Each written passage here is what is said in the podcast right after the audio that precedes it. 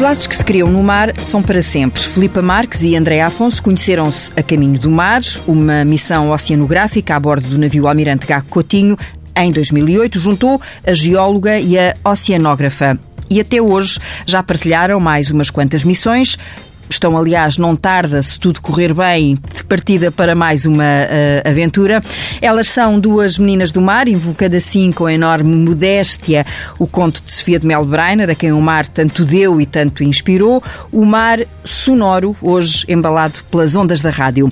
E perdemos o ADN de vista para mergulharmos de cabeça por mares nunca antes navegados aqui neste programa, em busca das instruções genéticas que existem no fundo dos oceanos, esse território submerso que uniu a Filipa e a Andreia. Duas boas amigas, querem apresentar-se e explicar uh, essa vossa paixão pelo mar? Sou Filipa Marques, sou geóloga de formação, estudei na Faculdade de Ciências da Universidade de Lisboa e quando terminei a licenciatura surgiu a oportunidade de iniciar o doutoramento um, em algo que na altura estava, estava ainda nos primórdios de investigação cá em Portugal, que era as emissões hidrotermais a sul do Mar dos Açores, com o professor Fernando Barriga. Candidatei uma bolsa, iniciei o doutoramento e fiquei completamente apaixonada pelo mar. Fui numa missão, a primeira missão oceanográfica. Os primeiros dias foram complicados e assim que saí do navio sabia que tinha que voltar fiquei completamente apaixonada Essa por, primeira por estar missão embarcada. foi 2001. 2001, a bordo do navio francês o Atalante e com uma missão experimental de um ROV que eles agora já, que já têm muitos anos, que é o, o ROV Victor. Portanto, foi a minha primeira ROV, experiência. veículo operado remotamente, começar aqui a, É. a decifrar estes, estes códigos e que nos levam à Andreia, ao contrário da Filipa, que descobre a paixão pelo mar já depois de, de se ter formado em Geologia, para a Andreia era essencial, era o ponto de partida. Exatamente. Tirei o curso de Oceanografia. Neste momento não é o que eu faço. sou piloto de ROV. E significa que sou, pil- sou piloto de um veículo remotamente operado. Essa é a sigla inglesa. Durante o curso, eu tive uma disciplina que adorei, que foi a Oceanografia Operacional, em que nós embarcámos num navio aqui na costa e nessa altura eu percebi que realmente esta parte operacional era o que mais me cativava. Na altura, um dos meus professores era o professor Manuel Pinto Abreu e ele convidou-me, na altura a estrutura de missão para a extensão da plataforma continental já tinha sido criada, Que é um em grupo criado 2005. pelo Ministério da Defesa, não é? Inicialmente no Ministério da Defesa, neste momento está no Ministério do Mar. E ele perguntou a mim e a outro colega que também está na minha equipa, que é o Miguel Soto, se queríamos ir fazer um estágio relacionado com a identificação de massas de água. Ou seja, o que é que isso significa? Havia uma campanha que eles tinham feito em 2007, isto foi em 2008, quando eu acabei o curso, e havia várias amostras de água que eles tinham colhido nesse cruzeiro. E então aquilo significava que, que tínhamos que olhar para os valores de temperatura e salinidade e conseguimos ver de onde é que determinada água vem. Se for uma água mais salina ou mais quente, provavelmente vem do Mediterrâneo. E então conseguíamos ver através daqueles valores. E foi assim que eu entrei para a estrutura de missão, para a MPC, que é a sigla. E nessa altura foi quando o governo português, através da estrutura de missão, adquiriu o ROV. E eu era assim a mais fresquinha, sem projeto nenhum alocado, e pensei: olha, tudo bem, porque não entrar para a equipa do ROV? Para a equipa de pilotos. Inicialmente eu era suplente. Depois Passou a efetiva. Pois, passei a efetiva, exatamente. O talento viu-se e passou efetiva. E eu não sei se devo dizer sou piloto ou, Sim. ou usa a expressão no feminino. Uh, eu acho que há uma discussão entre nós. Ah, eu é? acho que é piloto, porque a expressão no feminino não é muito bonita. Mas digo piloto, sim, Sim. Sou uma senhora piloto, pronto. Como eu acho que também pela analogia dos aviões também não se diz pilota Uhum. ou pilota, não sei. Diz-se senhora piloto ou senhora comandante, por isso não sei. Também Ou não há mulher comandante. piloto. Exatamente, pronto. E percebeu nessa, nessa missão de 2008 que estava talhada para o ofício? Ou sentiu-se pelo menos talhada para o Senti-me talhada, sim. Nessa missão eu percebi que realmente eu estava no sítio certo à hora certa, que é aquilo que eu costumo dizer. Eu não sabia o que era um ROV até 2008, quer dizer, eu tinha noção. Toda a gente, pelo menos da minha idade, já deve ter visto o documentário do, hum, do Titanic, em que eles utilizam um ROV para entrar dentro do Titanic e perceber o que é que lá está dentro. Aí, aí eu percebi que havia veículos de exploração do meio marinho. Nunca disse, ah, é mesmo isto que eu quero fazer, mas quando na missão de 2008 eu tive a oportunidade de ver o que o ROV faz, todos os dias são diferentes, isso cativou-me bastante. E eu pensei, ok, isto pode ser aquilo que eu posso fazer para o resto da minha vida. Estamos a falar de um pequeno submarino, pode dizer-se assim, que foi comprado a uma empresa norueguesa que desce a 6 mil metros de profundidade, tem cinco câmaras. É isso? Seis, seis? Moni sim, seis hum. de monitorização e uma de alta definição. E que vai uh, lá ao, ao, fundo e traz uh, bichos, rochas, sedimentos, água, portanto, vai vasculhar uh, tudo o que, o que possa existir no fundo do mar trazer para a superfície todos esses elementos que depois chegam aqui à mão dos geólogos, dos uh, uh, cientistas. Já vamos perceber melhor como é que se manobra um, um, um, veículo uh, destes e quais são os desafios. Lembram-se do momento em que se conheceram? Eu, o momento, exatamente não. Eu lembro de qual foi a ocasião, porque fizemos um workshop. Portanto, o, o ROV foi adquirido a essa companhia norueguesa, Argos, e vieram, eles, eles veio o equipamento e vieram uh, instrutores técnicos, e técnicos para nos é? ensinar claro. a, operar, a operar. Eu, nessa altura, estava na Faculdade de Ciências e fui convidada, juntamente com mais alguns colegas, engenheiros, biólogos, geólogos, para fazer parte da equipa ROV. Uh, no início, numa tentativa de toda a gente saber uh, operar o ROV, mas que na realidade era impossível porque é preciso estar 100% dedicado ao equipamento e a Andreia e, e, depois os colegas dela assim ficaram. Mas nós, como investigadores, participámos nesse workshop em que aprendemos o básico do básico, o que é que é o ROV, como é que é a corrente elétrica, tudo e mais alguma coisa. Hum. E nesse primeiro workshop uh, estava lá a Andreia e, e, e, depois, pouco tempo depois, fomos logo para o mar, porque o ROV Sim. foi adquirido, chegou em agosto, uh, assim. penso que foi em agosto, e, em outubro estávamos no mar. Sim. E quando fomos para o mar, uh, nessa altura todos nós íamos, íamos tendo o treino de, de, de de manutenção, de, de pilotagem do ROV, etc. E eu lembro-me que andei muito novinha e, e na altura o, a pessoa que estava responsável por, por esta parte operacional, o Nuno Lourenço, uh, é um, grande de, um grande amigo meu, uh, excelente geólogo, e, e, ele nessa altura estávamos a falar sobre quem é que ia ficar na, nos dias seguintes da missão e eu disse, a André vai ficar, não é? E ele ficou-se a olhar para mim. Mas, mas queres Não, a Andréia tem que ficar, porque já na altura, desde o início, se notava que, eh, obviamente, todas as pessoas trabalham com o máximo empenho, mas a Andréia via-se que era uma paixão enorme uhum. pelo ROV, pela, pela, manutenção, para aprender, para ver como é que se fazia, se é preciso fazer uh, mais força, se é preciso. É ela que está, ela é a primeira pessoa a dar o corpo ao manifesto, literalmente. se é preciso trabalhar a noite toda, está lá a Andréia a, a Sim, fazer a falar Portanto, de várias horas de mergulho do ROV. São muitas é? horas de mergulho e, principalmente, o que aconteceu nesse primeiro ano era um, o ROV chegou pela primeira vez a um navio que não estava preparado para um ROV e com uma tripulação que não estava preparada para o ROV. Portanto, é preciso muito treino, é preciso afinar uma série de, uma série de detalhes. As coisas vão, vão surgindo problemas eles têm que ser resolvidos. E é naquela hora e falta o equipamento, de repente avariou-se qualquer coisa, é preciso uma peça suplente, temos que ir à terra, não temos que ir à terra, vamos reparar, não vamos reparar. E isso são 24 horas sobre 24, portanto é preciso uma capacidade enorme de trabalho e, e vontade de resolver os problemas. E, e, estando no mar, só funciona se houver uma, um grupo de gente que está do lado das soluções. Portanto, pessoas que dizem, ah, isto é muito complicado, não dá, não funciona. Tem que ser alguém no lado das soluções. E, e, e as, as vezes todas que eu tive várias coisas resultam quando se as pessoas são focadas no lado da solução. E a Andrea é uma dessas pessoas. É preciso fazer, vamos fazer, tem que ser. E, e isso viu-se logo desde o início. E então eu lembro-me dessa conversa, muito bem essa conversa com o Nuno, dizer, não, Andréia, tem que ficar. Lá está, quando eu era suplente. ainda suplente, quando ainda era uh, suplente. Sim, sim. Mas, mas ainda assim, nessa, na, nessa altura, a, a Andréia já olhava para a Filipa achando que queria ser como ela quando fosse grande. Quando eu ouvi a Filipa falar de tudo o que já tinha feito, eu pensei assim, como é que é possível? Ela é tão nova e já fez isto tudo. e ela fala das coisas também com uma paixão, que é impressionante e depois explica-nos, sem, sem presunção nenhuma, explica-nos tudo o que nós quisermos saber de geologia, com uma linguagem super acessível. Nós ficamos a perceber e fala com, com muita paixão. E eu pensei assim: ela é tão nova e já fez tanta coisa. E é espetacular, e era super amistosa e, e era mais velha do que eu, mas não senti essa diferença de idades, portanto foi uma aproximação natural que falávamos, ela já tinha ido a missões com o ROV, eu nem sequer sabia o que era um ROV antes de entrar para a MEPC. Portanto, quando começámos a falar, ela começou a partilhar um bocadinho as aventuras que já tinha tido noutros navios, missões oceanográficas, que têm sempre aventuras, e já tinha visto outros rovos. Portanto, é bom também ouvir essas experiências e perceber o que é que ela trazia para nos contar. Hum. Chegadas aqui, talvez seja importante sublinharmos que essa estrutura de missão para a extensão da plataforma continental adquire uh, este ROV com a missão de, com a missão de reclamar jurisdição sobre o fundo do mar para lá das 200 milhas uh, náuticas. Isto dito assim parece uma coisa meio estranha para a maioria de nós.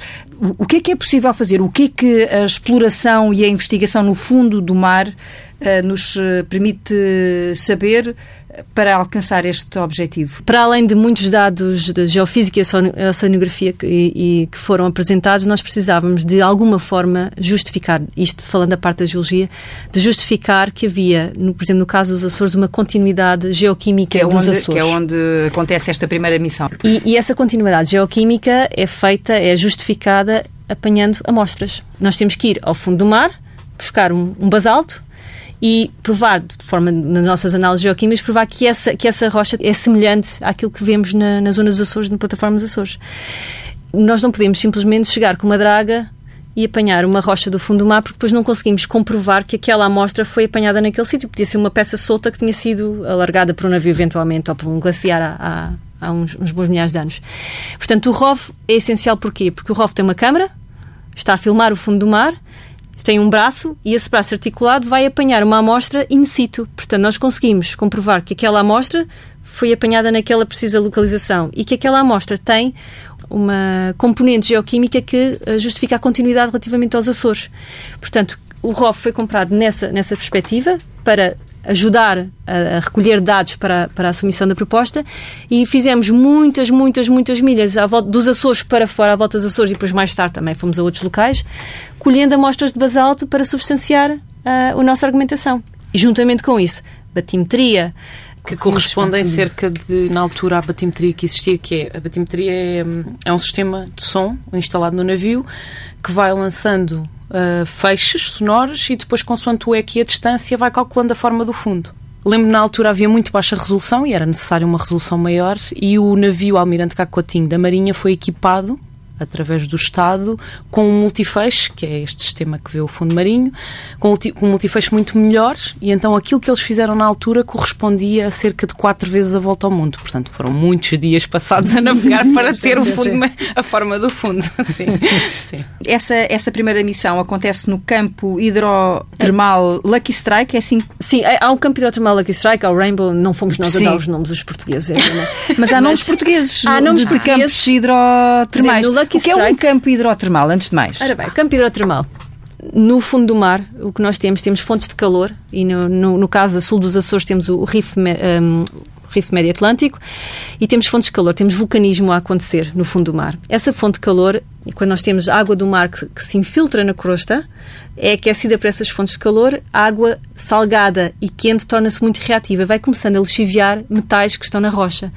Essa água quente carregada de metais depois emerge naquilo que nós chamamos os campos hidrotermais, hidro, água termais quentes, portanto, e, e essa água emerge quente e com sais e com metais e com gases e consoante a profundidade que é e, o tipo, e a temperatura e o tipo de rochas que atravessa, vamos ter depósitos hidrotermais uhum. diferentes. Temos de ter depósitos cheios de metais, se é uma água que é muito quente e muito reativa e que lixiviou bastante metal, como por exemplo temos, temos o Lucky Strike, temos chaminés hidrotermais que são compostas por sulfuretos. Portanto, Daí, são, é, é, nessa exatamente. nós conseguimos entender o nome, não é? É, o Lucky Strike. o Lucky Strike foi, foi descoberto, penso que em 94, se não me estou enganada, e foi por um golpe de sorte e daí terem dado o nome Lucky Strike, porque eles fizeram uma dragagem e veio um sulfureto, portanto, um, um bocado dessa, dessa rocha que é composta por minerais que são enxofre e metal, basicamente. Esse campo hidrotermal tem uma ou outra chaminé com nomes de portugueses, portanto, uma chama-se Nuno, em honra Nuno Lourenço, e outra Isabel, uh, porque, em nome, uh, porque havia uma, uma colega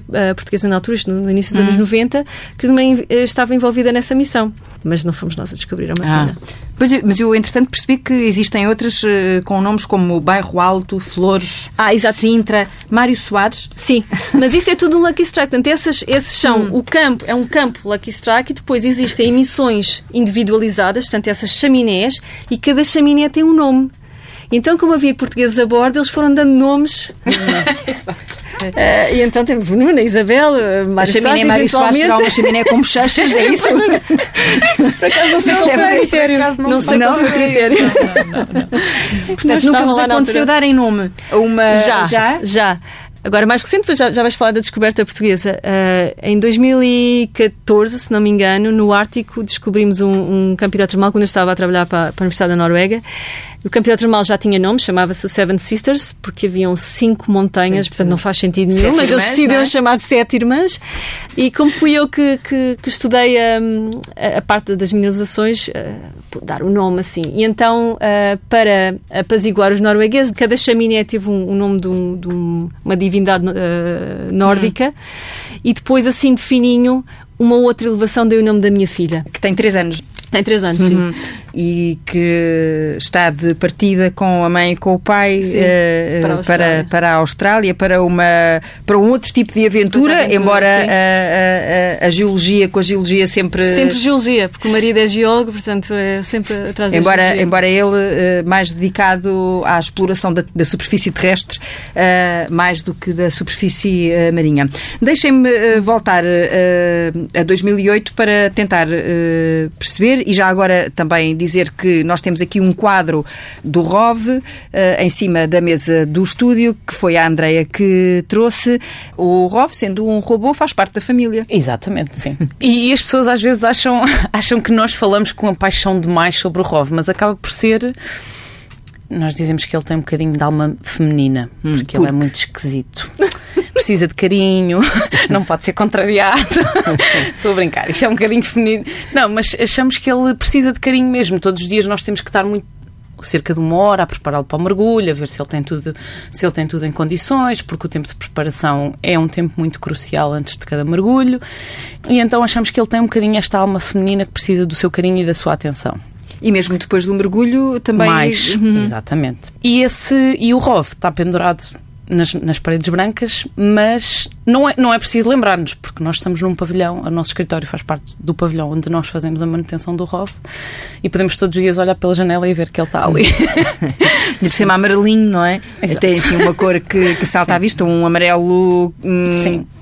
torrado, canário, é? É, é, é, é, Um amarelo. É. Uh... Um amarelo rove. Sim, é um amarelo rove. O amarelo rove, é assim que vocês, que vocês dizem pilotar eh, um bicho destes, uh, o que é que exige? Não, não a uma... uma mulher, a um, sim, sim, a, um, sim, a um qualquer operacional que, que, que, tenha de o fazer e que o queira fazer. Não é uma resposta muito linear. Um, o meu percurso e o das pessoas que estavam comigo na equipa não é, não é o percurso tradicional de qualquer piloto de ROV, até porque nós não temos uma indústria, nem, não temos uma indústria em Portugal que permita haver escolas de pilotos de ROV.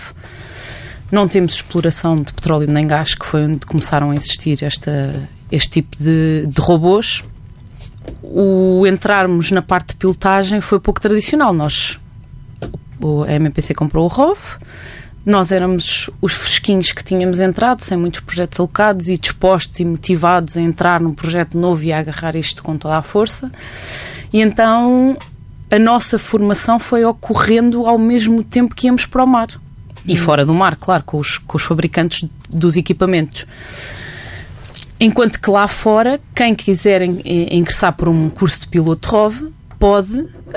Um, vai para uma escola e tira um curso de piloto ROV e depois manda o currículo para uma, hum. para uma empresa que trabalha com ROVs. Hum. Inclusive, vocês têm uma, uma aqui no edifício que é, é Tecnip.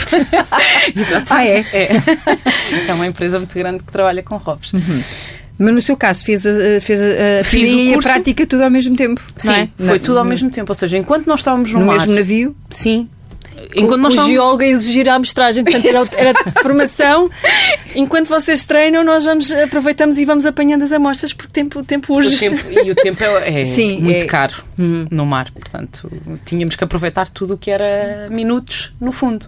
Então o que nós fazíamos era, prim... no primeiro ano, normalmente existe, existem três posições muito cruciais, que é o piloto, o copiloto e a pessoa que está no guincho, que é quem dá, está a dar e tirar um bilical, que é isto que caracteriza. O tal palito, aquela, aquele. É o um cabo amarelo. Ah, é, é amarelo, um é amarelo. Hum. Sim. Que eu, aqui não se vê muito bem no quadro, mas está a sair pela parte amarela do ROV, do, do interior. Hum. É onde entra a energia e passam dados em tempo real. Isso é o cabo umbilical. É... Se aquilo falhar, não se vêem as imagens. Se aquilo falhar, não se controla o ROV. O ROV fica, fica por conta mar. dele? Até o irem resgatar. Exatamente. Tem de o ir resgatar, é Temos mesmo de isso. ir resgatar. Já, já aconteceu, exatamente. Sim. Pronto, e esse cabo amarelo uh, é o cabo umbilical e tem a particularidade de se chamar umbilical exatamente porque como o bebê é ligado à mãe pelo cabo umbilical, o ROV é ligado ao navio por este cabo umbilical. Sem este cabo umbilical não existe Bom, No ROV. caso dos bebés é pronto. é cordão que se diz, mas pronto. É? pronto, vamos, pronto. Nós vamos... Exato, é verdade, é verdade. Desculpar acho esta linguagem mais técnica. Não, não, esta linguagem mais técnica acho bem. e em termos de skills, o que eu fui aprendendo é que é preciso saber hidráulica, é preciso saber a parte elétrica, é preciso saber mecânica e depois uma coisa que só existe com a experiência, que é perceber perdemos um bocadinho a parte da perspectiva 3D que nós temos cá em cima quando estamos a pilotar, porque estamos a ver através de uma televisão. Quando nós chegamos lá abaixo e estamos quer a manobrar os braços, quer a pilotar, nós temos que ter sempre consciente que existe podem existir estruturas como rochas à nossa volta. Portanto, nós, nós vamos ter que navegar por isso. Hum. E vamos ter que imaginar na nossa cabeça sempre este cenário, porque queremos proteger o cordão umbilical. É como se estivessem dentro do ROV, numa espécie de simulador. E, Sim, uh, acabamos por tentar estar na lá vossa dentro. cabeça, Sim, como, como, como, como, é óbvio, embora Sim. estejam à superfície. Sim. Tentamos manobrar de acordo com o que nós fazemos do cenário da nossa cabeça. Sim, sim. Hum. Sabendo onde é que está o navio, como é que o o cabo umbilical se irá comportar, porque existem correntes, existe ondulação, existe vento, há muitos e fatores. E esses dados todos estão a passar à vossa frente, não é? Uh, sim, sim, sim, sim, Através do navio. O navio tem essas medições e nós sabemos essas medições sempre. Por isso, uhum. sim. E enquanto decorrem essas uh, operações, o, o que fazem os geólogos? Uh, numa situação. Vamos lá. uh, uma operação ideal é. Portanto, há um contentor que é, que é, que é cabine control, em que há o piloto, estão o piloto e o copiloto sentados, cada um na sua cadeira, e que têm, têm câmaras. E essas câmaras estão a mostrar a imagem que se vê no fundo do mar. E depois tem uma série de sensores que dizem temperaturas, uh, uma série de medições na água, mas também sensores que são muito particulares e que lhes dão indicação de qual é o nível de óleo em determinadas componentes. Portanto, eles têm o piloto e o copiloto têm que estar atentos a uma série de, de, de, coisas que estão a acontecer ao mesmo tempo. O posicionamento do ROV em si, relativamente ao cabo umbilical, relativamente ao navio e, ao mesmo tempo, usar o, o sonar para perceber se não há nenhum bloco de rocha que lhe vá cortar. E depois, no meio disto, há um geólogo ou, ou, pode ser biólogo, mas neste caso um geólogo. Esse geólogo tem um plano de mergulho, quer ir a mostrar a rocha aqui, aqui, aqui, e que vai dizendo agora vamos. É aquele, aquele, aquele afloramento ali de rocha, é ali que eu quero. E depois o piloto diz: ai, não dá. a corrente é assim, a corrente é assim. Portanto, há, tem que haver há, um, há uma lista de vontades do geólogo que, que correspondem a um plano de trabalho, mas depois há a realidade. E a realidade são correntes, são dificuldades técnicas em operar, não é? E portanto temos ali um, um, um trabalho de equipa entre o geólogo e, o, e, os pilotos, em que tentamos lá chegar, ok, chegamos ao afloramento de rocha, está perfeito, vamos a mostrar. E agora como é que vamos a mostrar? Ora bem, se calhar é melhor ali, ou ali está um bocado fraturado, se calhar é mais fácil com o braço articulado arrancar aquele pedaço de rocha. Pronto, e tudo isto parece que é uma coisa rara, são horas e horas, porque hum. o ROV movimenta-se aqui, ponto 3 nó. Ponto Sim, 3 no máximo nós andamos cerca de 2 km num mergulho que pode durar 8 horas. Sim. Pronto. É muito Andamos devagar, é muito depois uh, o ROV chega a um determinado local, os propulsores levantam, por exemplo, se houver muito cimento, muito cimento não se vê nada, temos que esperar que aquilo, o cimento. Hum, uh, agora vamos a mostrar, tira a gaveta da amostragem hum, para fora. Vai buscar o braço. Depois é a questão que, que, que a Ana está a falar da questão de 2D, 3D. Portanto, estamos a ver uma imagem a 2D e o braço do ROV, nós pensamos que estamos perto da, da rocha que vamos pegar, mas ele não, não chega lá porque estamos mais distantes do que aquilo que imaginávamos. Portanto, toda, toda a noção de escala desaparece porque não há absolutamente nada familiar no fundo do mar. Não hum. há um, um, um, carro ou uma caneta ou o que seja lá para servir de escala, para, para o nosso cérebro relativizar. Portanto, o que nós vemos é imagem do fundo do mar sem qualquer noção de escala. E depois tudo, tudo se altera. Às vezes, olha, vamos apanhar aquela amostra. Ah, é gigante, não cabe no ROV. Não, já apanhámos não, uma. apanhámos uma que chegámos cá acima, era assim um... uma coisa assim. O ROV até bem inclinado. Com o peso, é, aí é a questão do peso ou a dimensão da amostra? Das duas. Hum. Porque o ROV só pode carregar até um determinado peso, hum. pelos constrangimentos que, depois de todo o equipamento que o tem que levar da água, pelo cabo, e também pela dimensão, porque pode não caber bem na caixa de amostras, depois fica ali entreaberta, pode-se perder. Pronto. É, Já aconteceu um momento mais eh, tenso, ou mais hilariante, ou mais uh, vários, já percebi. É. Uh, no diálogo, no diálogo entre, entre o piloto e o, e o investigador, neste caso o geólogo. Eu lembro, no início havia um. Quando nós começámos a, a treinar os pilotos que iam connosco eram da tal empresa norueguesa, iam três. E eles tinham muitos anos de experiência. E, mas em plataformas petrolíferas. Em plataformas petrolíferas, os trabalhos são todos os dias a mesma coisa. Ou seja, nós agora vamos colocar uma válvula. Então estamos 30 dias, 15 dias a colocar estas válvulas em vários sítios. Mas são muito metódicos. É assim, é para fazer isto. Sai, sai o piloto, entra outro e está feito. E eu lembro-me que em 2009, quando nós fomos pela primeira vez ao Lucky Strike, eu não estava a bordo, mas lembro-me de falar com um destes pilotos e dizer assim: não, se nós encontramos uma fonte hidrotermal, nós vamos ter que ir lá. Mas a água sai a quanto? Eu dizia-lhe assim: estão 400 graus. Como é que você, porquê é que vocês querem pôr o ROV ao pé de 400 graus?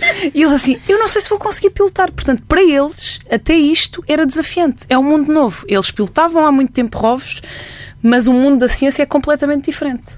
Portanto, esta, esta situação para eles, não, não, aproxima-te desta chaminé que está a 400 graus e vamos tentar a mostrar. E para eles, eles diziam, mas porquê? Porquê que vocês querem fazer isto? Porque temos que fazer.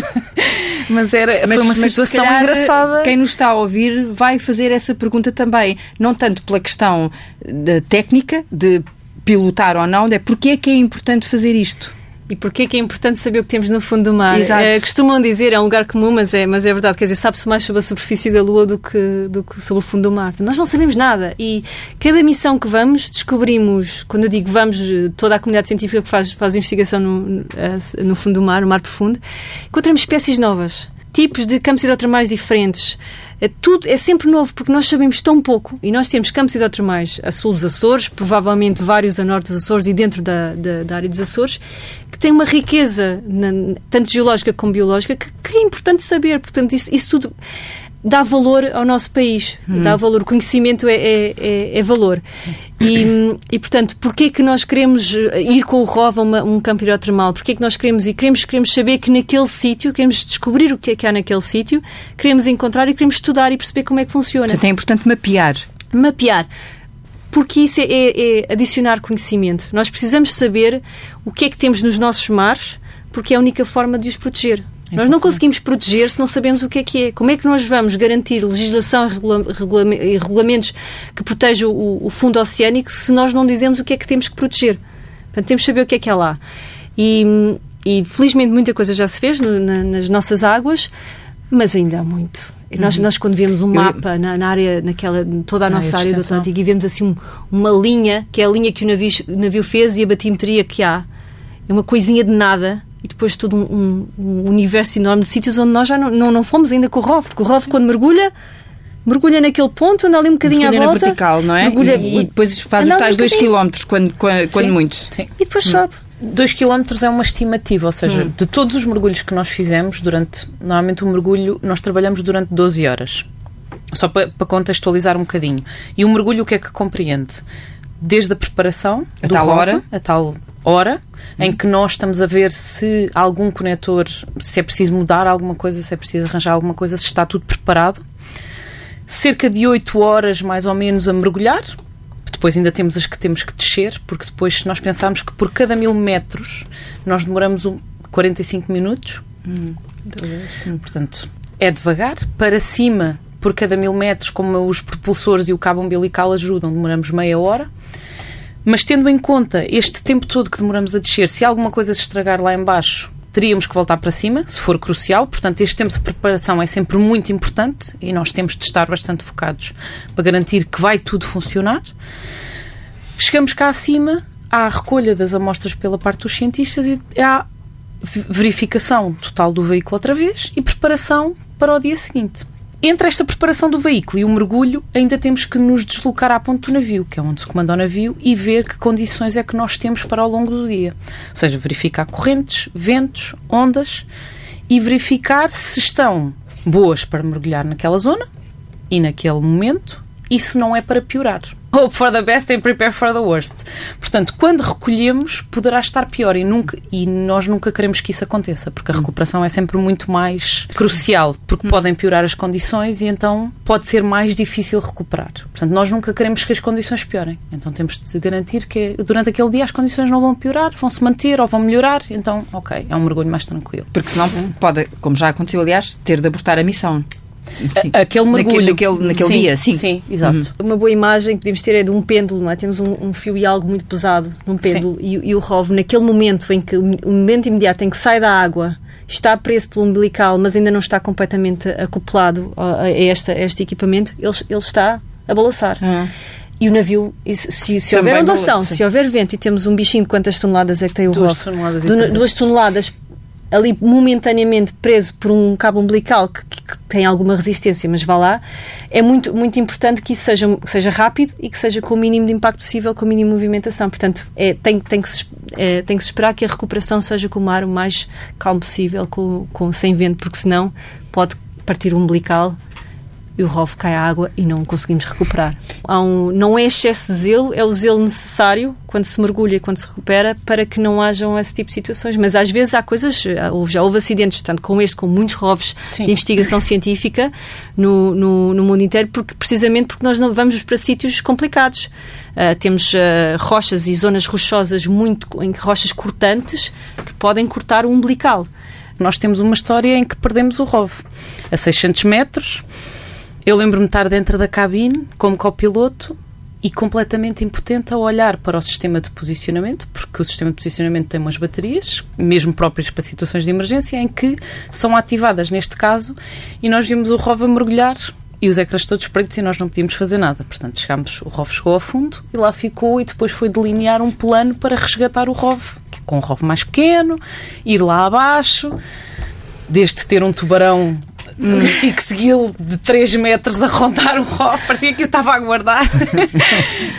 um, e depois de muito estudo, lá percebemos o que é que tinha corrido mal.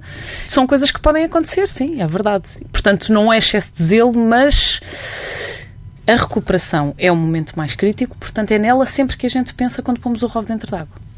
O que é que é mais difícil quando se está numa operação dessas para, para, para o piloto? É tantas horas seguidas? O que é que é mais importante? É manter a calma? É como aos cirurgiões, é preciso não tremer das mãos? É o quê? Acho que é um bocadinho de tudo.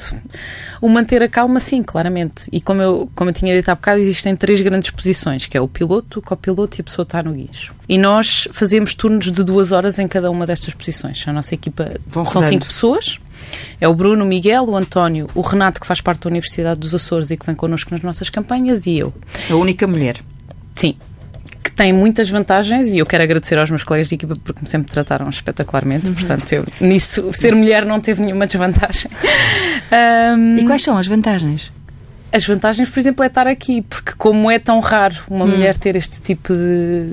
Não quer dizer que eles sejam menos qualificados do que eu são tão espetaculares como eu, ou melhores, alguns, mas faz com que eu às vezes tenha algumas oportunidades por ser mulher, porque as pessoas ficam curiosas, porque não é muito comum.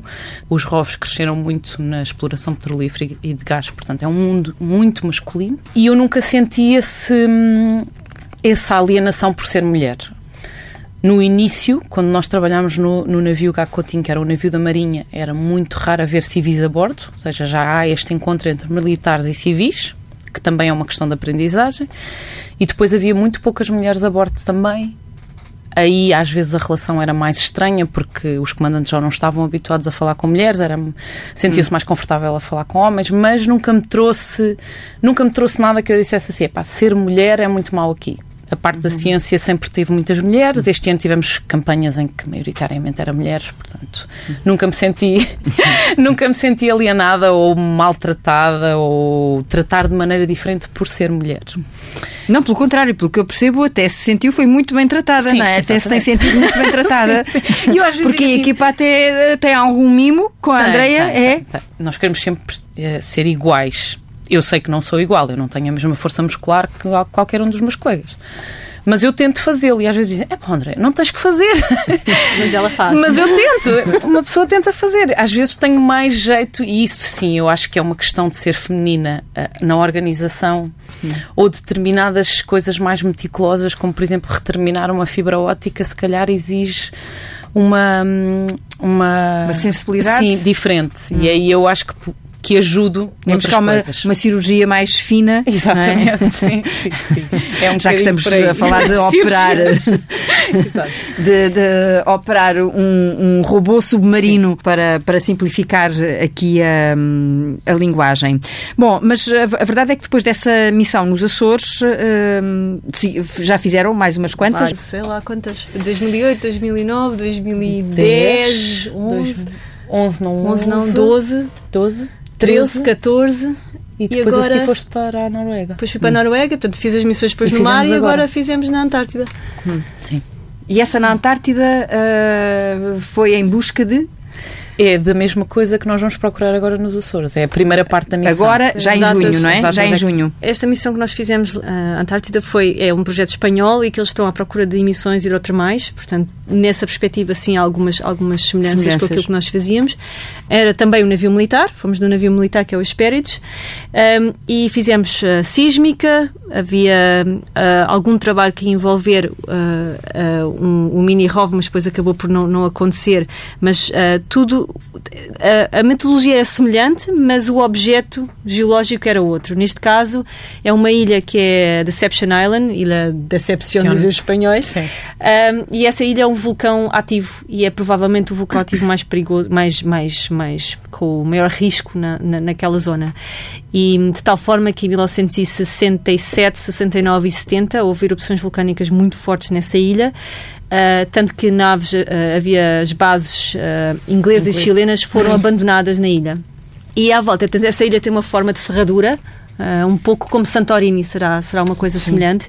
Na zona central, na, na, na água, foi onde andámos a fazer trabalhos. Portanto, a Andreia, uh, o António, Miguel, uh, num, num bote, em, inglês, em Uma português é bote, uma semi-rígida, faziam trabalhos de CTD, de análise da coluna d'água, etc. E eu estive em terra, juntamente com um colega geólogo espanhol, uh, a colher amostras de. de há muitas fumarolas, aquilo cheirava, aqueles cheiros de, dos De gases enxofre. vulcânicos, de enxofre, e nós andámos ali a colher, a colher amostras. O, junto, havia zonas junto à, à água em que nós pusemos os sensores de temperatura e a 100 graus, à areia. E nós tínhamos uns fatos, tínhamos uns fatos ah, espaciais, que eram uns fatos ah, espetaculares, que, que, que, nos- que eram os fatos que tinham incorporado uma, um colete salva-vidas, e eram fatos, são fatos térmicos, porque a água ali está a zero graus. Portanto, nós caímos do, da semi-rígida à água, temos poucos minutos ah, até entrar a hipotermia.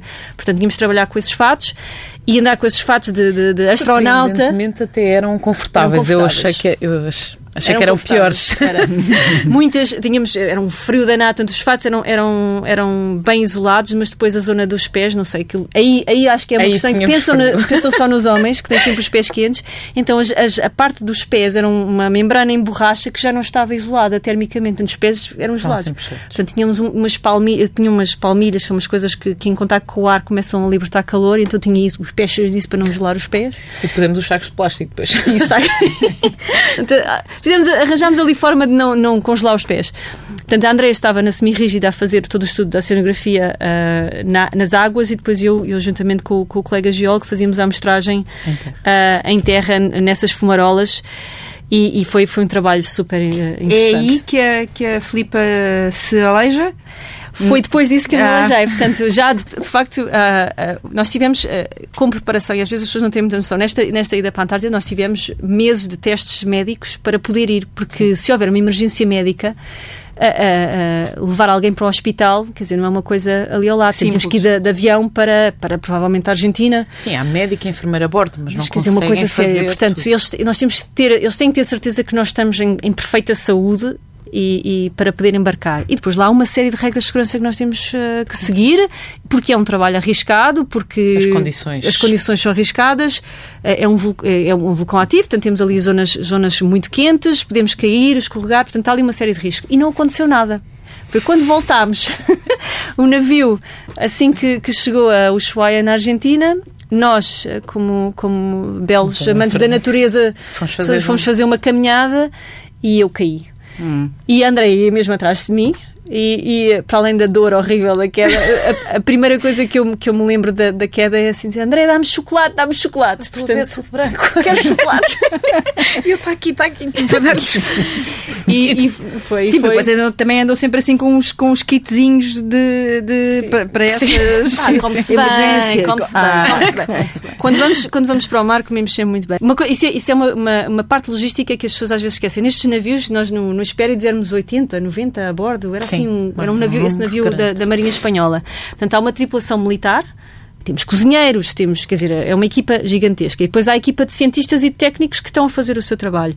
E neste caso, neste caso espanhol, funciona lindamente. Houve um, um total entrosamento entre a equipa militar e a equipa técnica e que, que eu, eu gostei muito, gostei muito de trabalhar com eles. O comandante era excepcional e havia uma total coincidência de objetivos. Eles queriam que, que os nossos objetivos científicos fossem, fossem ahm, atingidos e fizeram tudo tudo, tudo, tudo. Mais uma vez trabalhavam para a solução. Trabalhavam para a solução. Houve, houve uma, uma, uma coisa, uma, uma altura interessante. Portanto, a André e o António Miguel tiveram uma manhã inteira, um dia inteiro, naquela, na, na Sail Rock. Sim. Portanto, ao largo, ao largo dessa, da ilha de Deception há um pináculo de rocha que sai e que é chamada Sail Rock, rocha vela, Parece- porque é um pináculo no meio do nada. Parece uma vela ao longe. Parece uma vela ao longe e uma coisa extraordinária. E como à volta desse pináculo a água é muito pouco profunda, são 10, 12 metros em alguns Sim. sítios, os navios não podem lá fazer a batimetria. Então eles foram na semi-rígida mapear o fundo ah, dessa zona, foram colher amostras de água e foram filmar com uma câmara. Quando regressaram ao navio, eu estava no navio e o António mostrou-me as imagens dessa filmagem e eu disse, mas espera lá, o fundo é branco, não pode ser.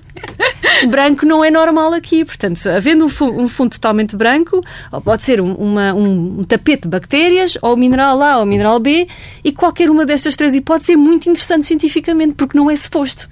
Temos que lá ir. É uma coisa que não está planeada, não estava no plano de missão, mas assim, isto é, fa- é- é fantástico, temos que ver o que é que é isto. E o comandante rapidamente disponibilizou um, um mergulhador de águas frias, portanto é um mergulhador especial, com fato e equipamento, e em, duas, três horas estávamos prontos para ir na semi-rígida mergulhar, portanto o mergulhador mergulhar, eu e a microbióloga na semi-rígida à espera das amostras, com os nossos fatos espaciais, e, e lá ele mergulhou e, e só 15 minutos, só teve 15 minutos, só podia estar 15 minutos por causa da temperatura da água, mas infelizmente ele não conseguiu amostra nenhuma e foi uma chatice. muito. Era muito risco, portanto, era uma superfície mineralizada, ah, temos que lá voltar, porque agora Pois, é a é isso questão. que eu ia dizer, vão voltar, não é? Temos que lá voltar, Porque porque depois não esquece. Exatamente. não esquece. Aquilo ali é extraordinário. E ele não conseguiu mostrar porque era uma superfície muito rígida. E estamos a falar de um mergulhador de água fria com equipamento complexo, algas por todo lado, não via nada, quer dizer, foi muito difícil. E, e pronto, eu e a microbióloga lá voltámos para o navio sem amostra, ah, tristes, mas, mas, Mas foram fazer uma, fomos. fazer uma viagemzinha até ao viagemzinha. Rock. Sim. Pronto, e agora eh, irão até aos Açores, já fomos, já viemos e o tempo esgota-se. Ao contrário do Rov, isto aqui anda muito depressa. Eh, alguma vez sentiram a tentação de trocar de posições? eu nos, nos primeiros dois anos, ou que foi, ainda pilotei o ROV um bocadinho. Portanto, fiquei com esse, esse gostinho. E às vezes, não, não com, com, com as, mas às vezes a pessoa tem vontade de. Espera lá que eu vou já buscar isto. É como, nós não estamos lá e aquele braço não somos nós. É um braço articulado muito bom, mas não somos nós. Então. Eu tenho que saber descrever ao piloto e ao copiloto como é que eu quero que se amostre. Às vezes eu não me consigo expressar bem, portanto eu digo, é aquele bocado que está ali por trás e apanha aquele. Quer dizer, e então se eu fizesse, Acho, acho eu que faria, mas claro que não, porque assim que, pusesse, que tivesse eu a comandar o braço articulado, tinha que voltar a, a aprender 10 anos de experiência até saber usá-lo como deve ser. Mas por isso também é muito importante eh, a sintonia entre o piloto e o É cientista, fundamental, não é? é fundamental. Não. E quanto melhor se, se- quanto melhor comunicarem, mais, mais, mais fácil, mais, mais, mais importante. êxito. É, eh, É importante haver uma total cumplicidade entre piloto, copiloto e o cientista. E o cientista tem que reconhecer e tem que perceber a dificuldade de pilotagem, porque muitas vezes há cientistas que não têm a mínima noção e acham que é só chegar ali. É só chegar ali e depois ficam frustrados vai- e começam a superar porque não se apanha isto ou aquilo. Portanto, o cientista tem que ter a, a clara noção de quão difícil é pilotar. E muitas vezes, portanto, eu tenho. E uma eu- amostragem demora cerca de 15, mi- 15 minutos na melhor das hipóteses. hipóteses. Portanto, é Já- esta, esta calma, que há bocado me perguntava se é preciso ter calma. Sim, às vezes é preciso ter calma porque nós temos de transmitir também ao cientista que aquilo não é chegar ali, apanhar e ir embora. Não. Existe. Nós temos que pousar o ROV, temos de estabilizar o ROV. Temos de apanhar a amostra, temos de ver se o ROV não se vai mexer, temos de colocar a amostra dentro da caixa. Isto é tudo feito carregando no botão, movimentando o ROV. O piloto carrega em botões, o copiloto movimenta o braço. Há uma sintonia entre o piloto e o copiloto para o, o ROV se ajustar o mais possível a uma facilidade na apanha da amostra, ou seja, o ROV pode-se mexer um bocadinho para ajudar o copiloto, mas não se deverá mexer por causa da ondulação. Isso não deve acontecer porque se torna mais difícil apanhar uma amostra. Nós também temos de conseguir transmitir um bocadinho ao, ao- cientista que isto não é tão fácil. Portanto, manter a é calma. se- e como é que se comunica com o cientista quando ele está a bufar, como diz? É, pois, pois, sai, sai do contentor. O que acontece normalmente é. é- na, na equipa portuguesa é um bocado diferente, mas, mas o que acontece é que na, na zona de comando há o piloto, o copiloto e um cientista. Os outros cientistas, que é o chefe cientista ou o coordenador daquele mergulho que tem aquele objetivo. Os outros cientistas estão numa sala ao lado a ver as imagens e se quiserem soprar, podem soprar à vontade, mas não afeta o trabalho Ah, do piloto ok. e do copiloto. Portanto, normalmente é isso. O que, o que nós fazíamos, por exemplo, na, na Noruega era uh, como eu já tinha muita experiência de ROV, ficava eu nos mergulhos todos dentro, dentro do, da zona de controle com os pilotos e mais o chefe cientista da missão. Portanto, dois cientistas e dois pilotos. E depois todo, toda a equipa ficava fora. E, e porque eu já conhecia a linguagem, portanto, sabia o que é que é possível e o que é que não é possível. Portanto, eu não vou pedir uma coisa impossível. Não, portanto, não, vou, não vou pôr uma, uma, extra, uma pressão extra a um piloto quando sei que aquilo não, não é possível. Portanto, vamos, temos X horas. Um tempo navio, as pessoas às vezes não têm muita noção. Um navio a operar por dia, um navio barato, em saldo, são 9 mil euros. Mas o normal são 20 mil euros dia. Portanto, aquele mergulho, aquelas 12 horas no fundo, tem que se fazer tudo o que é preciso fazer. Portanto, temos que otimizar e é a decisão do cientista enquanto objetivos que tem que cumprir e depois é o piloto que tem que otimizar todas essas vontades do cientista hum. e, e, fazer com que isto funcione. O fato macaco é, é com isso que se equipa quando está a operar? Não com esse exatamente? Já foi com este. Esse, esse é foi o primeiro, é esse? Sim, exatamente. Por isso é que está. É um marco. É, é um bocadinho como um marco. guardo, guardo Sim, assim... A primeira vez que vesti isto senti-me um bocadinho como explorar o espaço, não é? Em que eles também vestem os fatos de macaco, então nós vestimos o fato de macaco e parece que estamos protegidos de alguma maneira. Vamos, vamos operar o ROV, vamos trabalhar no ROV e este é o meu, a minha farda. Pronto. Hum. E depois sempre me foi foi querida porque tem o símbolo do Luso, que é o símbolo do ROV, não é? É um, azul. E eu acho que as, as raparigas com fato de macaco ficam muito giras. e a geóloga também usa fato de macaco? Uh, eu, eu Deram-me um fato de macaco na altura. Porque eu vi umas imagens antigas sim, e sim, tenho sim. ideia de ver a sim, sim, com um fato de macaco tenho, azul. Tenho um igual, não está tão usado. pois, é, com é... certeza. não, no, no, mar nós, nós sujamos muita roupa. Portanto, se o óleo hidráulico é uma desgraça, uh, é, é, tudo, é, sujamos tudo. Portanto, tudo. É uma, eu, eu, sempre fui muito a favor da. Eu, para mim, a roupa tem que ser mais prática e o estética vem depois. Portanto, eu quando estou a bordo estou contentíssima porque eu ando com um par de calças largo, umas botas, as botas de segurança, uma t-shirt e, estou assim o mês inteiro e é fabuloso. Portanto, tinha o fato de macaco, mas depois, quer dizer, usava eram umas calças de trabalho que também, também nos deram, um material super resistente e uma t-shirt. Mas o martelo, esse martelo é que... sempre. Este martelo, curiosamente, não é o meu martelo, é o martelo do meu marido, porque hum. o meu martelo ficou nas coisas que nas, nas coisas. Na, na, Antártida. Nós na Antártida empacotámos o equipamento todo para ir agora para este navio que vai para os Açores. Portanto, hum. o meu martelo neste momento está em trânsito. A caminho. a caminho, está em trânsito. e ainda trouxe o martelo do meu marido, porque também é geólogo. Uh, mas é, um, é, um, é uma ferramenta essencial para os geólogos. E porquê? Porque nós, nós quando apanhamos amostras, uh, se nós pensarmos nas rochas que vemos aí a, a, a aflorar, tem líquens, ou tem, no, no, caso, as que estão à superfície têm líquens, ou estão no fundo do mar, podem ter uh, sei lá, esponjas ou o que seja, portanto, e estão alteradas, estão oxidadas, e então nós, nós temos que parti-las ao meio ou partir um pedaço para ver a verdadeira cor da rocha e como é que a rocha é, porque há sempre aquela capa, capa de alteração. Portanto, a primeira coisa que o jogo faz, assim que pode e que vê um, um, uma pedra, é parti-la é parti ao meio. é. Portanto, e então é, e é um grande orgulho os alunos, quando, quando iniciou uh, o curso de Geologia, logo no primeiro ano, ter a, a, justificação de poder ir comprar o martelo de geólogo. Portanto, o geólogo tem o martelo que compra no primeiro ano, e acompanha o resto da vida. Portanto, o martelo que eu tenho foi desde o primeiro ano do meu curso e que já andou pelo mundo inteiro. e, e, e, que vai continuar a andar, não é? Vai, portanto, vai, veio da Antártida agora alguns uh, caminho de Vigo, penso eu, para entrar no navio espanhol que depois uh, vai, vai para, para os Açores para mais uma missão oceanográfica, é assim que, que se diz. Um, vou aqui a um texto escrito pela Filipa em 2012, O Mar para lá das Palavras, uh, escreve que já alguém disse que quando se fala do mar é porque não se tem tema. Ora, eu espero surpreender-vos quando escutarem o programa, porque vamos fechar a falar do mar, o mar sonoro, com as palavras de Sofia de Melbrenner. Mar sonoro, mar sem fundo, mar sem fim. A tua beleza aumenta quando estamos sós. E tão fundo intimamente a tua voz segue o mais secreto bailar do meu sonho. Que momentos há em que eu suponho seres um milagre criado só para mim.